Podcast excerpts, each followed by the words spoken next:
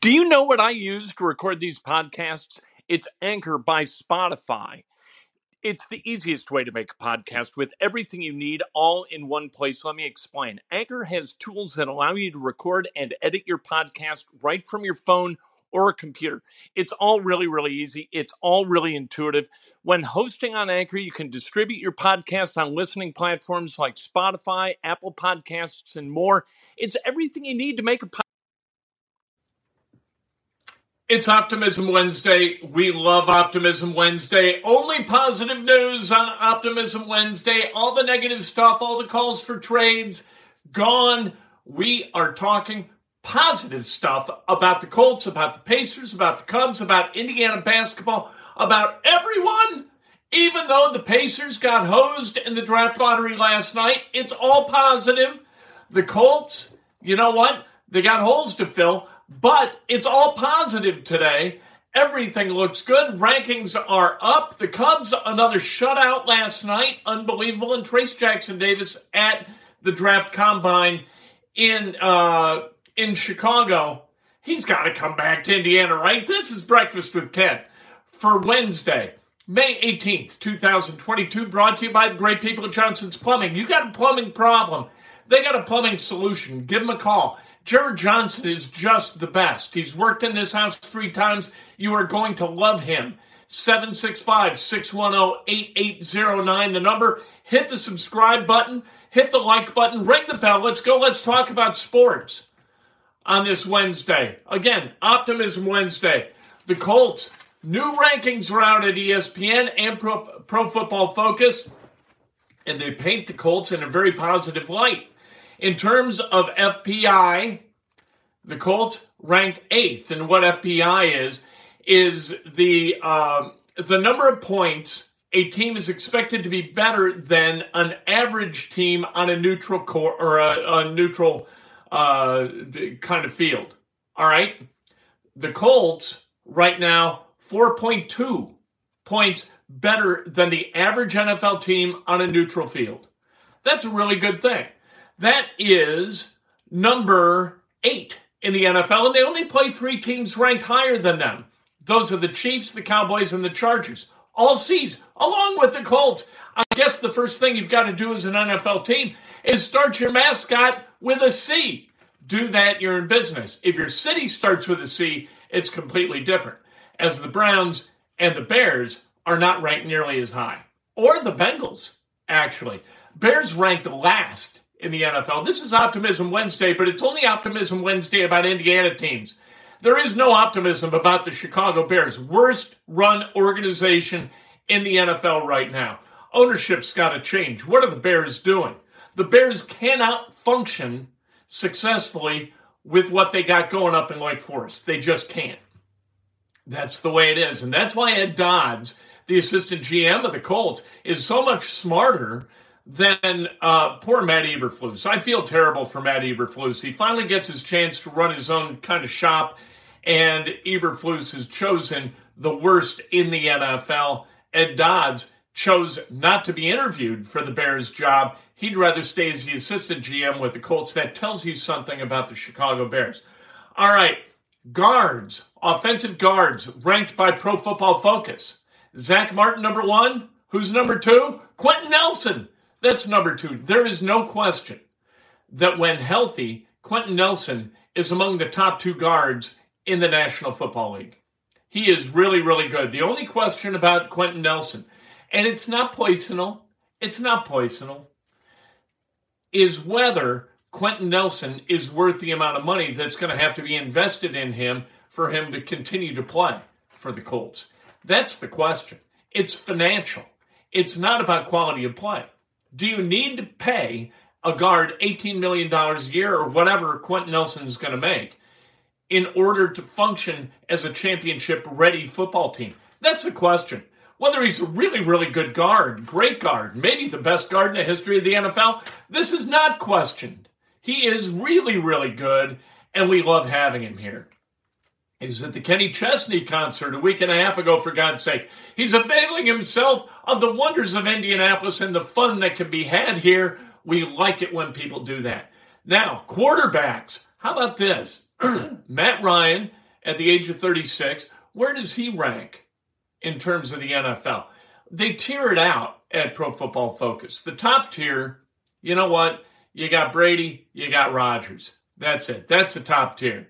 Nobody else belongs in the top tier. But in tier two, uh, three, four, and five in the NFL, you know who you got? You got uh, Matt Ryan in a tier with uh, Russell Wilson and Matt Stafford. That's pretty damn good. You take that if you're the Colts. If you get quarterback play that's commensurate with that level of tiering, you feel really, really good. Matt Ryan's a really good quarterback. Matt Ryan was without weapons last year. Last year, Julio Jones signed with the Titans, and Calvin Ridley had to back away from football after five games. So what are you left with? You're left with Kyle Pitts and Russell Gage, who Matt Ryan used really, really well, and Cordarrelle Patterson. Those three guys totaled, uh, along with the other receivers four of the Falcons, totaled almost 4,000 yards of receiving. Matt Ryan, still really, really good. The Pro Football Focus people see it, sadly, and we're always going to juxtapose Matt Ryan as he exists in a Colts uniform and with the Colts franchise with Carson Wentz, the guy he replaced. The Colts so dissatisfied with Carson Wentz that they shipped him out of town without having an option at quarterback behind him. They got very, very fortunate, even by their own reckoning, in attracting uh, a trade for Matt Ryan. The Falcons, trying to move on from that giant contract, understand that they're not capable of winning. They want to put Ryan in a position where they can win, get something for Matt Ryan, and take his contract off the books. That happened for the Falcons in large part because the Colts said bye bye to Carson Wentz. Carson Wentz is included in a tier with uh, Marcus Mariota, uh, Mitch Trubisky, and Sam Darnold. So there you go. That is the and, and this is uh, it's it's mostly objective with Pro Football Focus. So this isn't like we don't like Carson Wentz because he's a born again Christian and he reads Scripture. That's not what this is. This is Carson Wentz just can't play quarterback. That's what it is. Uh, running backs. Jonathan Taylor, number one with a bullet in the NFL, and you would guess. Look, Jonathan Taylor won the NFL rushing title by more than 550 yards last year. He had 1,811 yards. That is unbelievable in this day and age in the NFL. And it was kind of over Frank Reich's protests that they continued to try to throw the ball with Wentz to the receivers that Wentz had. All right. And the difference between Matt Ryan last year with the Falcons and Carson Wentz last year with the Colts is that we didn't know that the Colts weren't going to have weapons. And we're not sure that the lack of weaponry for the Colts last year wasn't Carson Wentz driven. Uh, Michael Pittman Jr., T.Y. Hilton, right? Zach Pascal, those guys the previous year for the Colts did pretty well with Philip Rivers. With Carson Wentz, they didn't do so well. Last year with the Falcons, Matt Ryan without Calvin Ridley and without Julio Jones, not so good.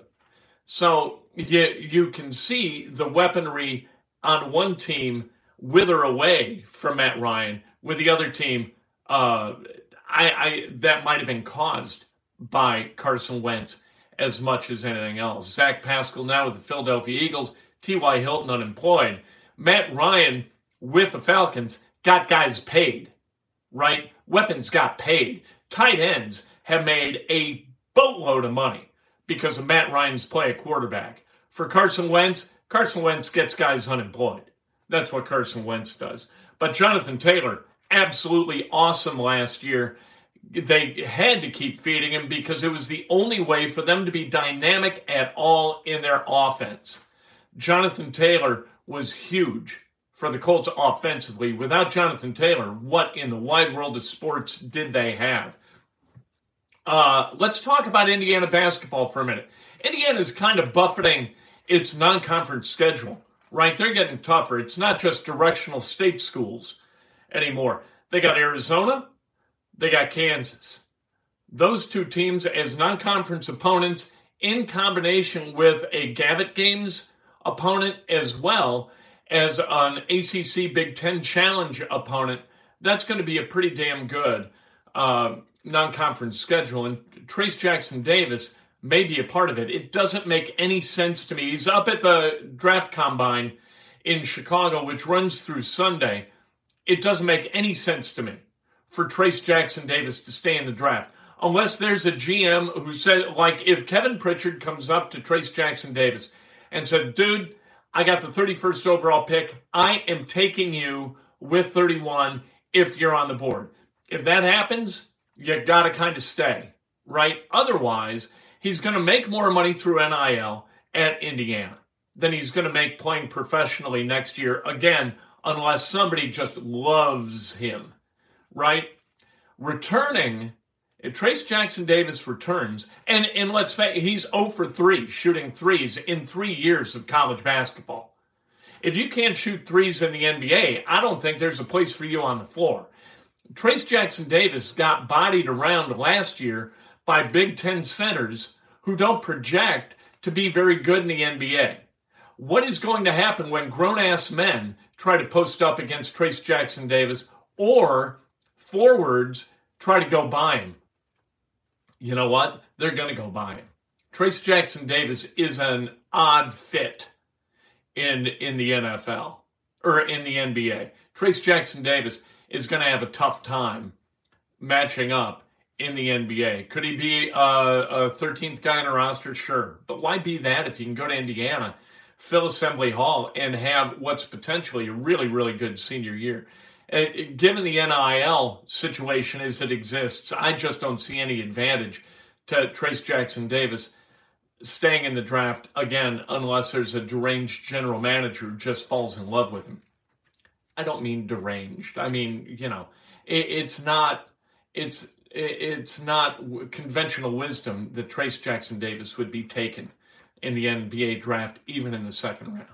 Come back, make some money, win a Big Ten, let's go. You put a starting lineup on the floor of, uh, let's say, Xavier Johnson, assuming he's back, right? And then at the two, maybe you got, uh, uh, let's say, Tamar Bates. He develops and he becomes a starter at the wing.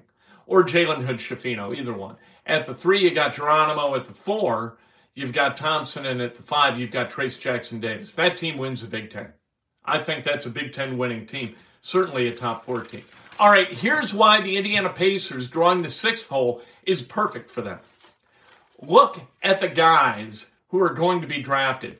Uh, Jabari Smith. Jabari Smith can shoot. He might be a really, really good NBA player, but I don't want him. Uh, Chet Holmgren. I really don't want Chet Holmgren. Look, this may be unfair but you can't look like Chet Holmgren looked in a suit last night and make me think you're going to be a really good NBA player. You have to be able to wear a suit. Why? I don't know. I said, you know what? it's kind of like Moneyball, those scouts. So he's got a bad face. He's got an ugly girlfriend, blah, blah, blah, blah, blah. All of this non baseball related stuff when Billy Beane wants to hear about, you know, runs created, right? But have you ever seen a guy who wore a suit like that who played worth a damn in the NBA? I saw him last night. My wife said, Ooh, got to get a suit that fits. You know what? You got to get a body that fits a suit, right? Chet Holmgren is a high ceiling, really low floor guy eh, who's going to be taken in the top three of the draft, I think, right? Paolo Banchero, probably the most pro ready guy, 6'10, really good passer good athlete, can body guys. He looks like a pro. High, high floor, right? Not such a uh, high ceiling. Then you, you probably got Shaedon Sharpe, the kid who reclassed, went to Kentucky, didn't play. And then maybe Keegan Murray as the five. The Pacers at six might be cornered into taking Jaden Ivey instead of trying to be clever and take somebody else. Six may be the perfect hole because Jaden Ivey may be the only option at six. That would be awesome. Kevin Pritchard spoke to the media last night. I was on the Zoom call, and uh, hmm, he said that people's players stopped him on the way to the Zoom call and said they want to come to Indiana. I think these guys just want to play in the NBA. I, I would be stunned if they wanted to come to Indiana. Why? I love Indiana. I think Indy's a great place to live. If they're that smart, I'd draft them immediately that they see the value in, in going to the Pacers. Um, but uh, sometimes Kevin just says stuff where I scratch my head and say, hey, that didn't happen. Cubs won by shutout again last night. They shut out the Pirates twice in a row. When you're playing one of the worst teams in Major League Baseball and you get shut out twice in a row, you're really bad. And the Pittsburgh Pirates are really, really bad. And the Cubs, over the last two nights, have played good baseball. So props to the Cubs for playing good baseball. Nice. They're 15 and 20. They've won four straight. They are on the beam. They are rolling toward October. Let's go. Let's go, Cubs. You know, it's May. It's what we do. By the way, I think only 11 days until the Indianapolis 500, which is fantastic. Cannot wait for the Indy 500. Um, let's celebrate some birthdays, shall we? First of all, first and foremost, Caitlin Norman, who I don't believe I ever spoke to in junior high because she was flat out intimidating as a human being. Talk back to Mr. Hastings. I say it every year. You talk back to Mr. Hastings at Lake Bluff Junior High, and you set a standard for toughness as a girl that is is un, first of all, unsustainable, and second of all, incomparable. I was not talking to Caitlin Norman. However, she's celebrating a birthday today, and we celebrate her toughness and uh, and and uh, rue the fact that we did not talk to her in junior high. Uh, the great Chris Pruitt, lead guitarist for Uranium 235 back in the day, celebrating a birthday. Gregory Nowak, happy birthday. Renee James, Keegan McCarthy, Ken Alexander, Dave Wisnowski celebrating a birthday, does a great job covering Illinois athletics. Denise Jankel, and the great Jamie Sullivan. Fired at Emmis, off to stardom elsewhere. That's what happens, and that's what happened to Jamie Sullivan. Good for her. If today's your birthday, you celebrate like hell. If it's not your birthday, you celebrate somebody else had his best done with an honest and specific compliment. Today, inside Indiana Sports Now, what are we going to talk about? Sports and we're going to do it with an optimistic tenor. Nothing negative today. Let's go take on the day and have a great one.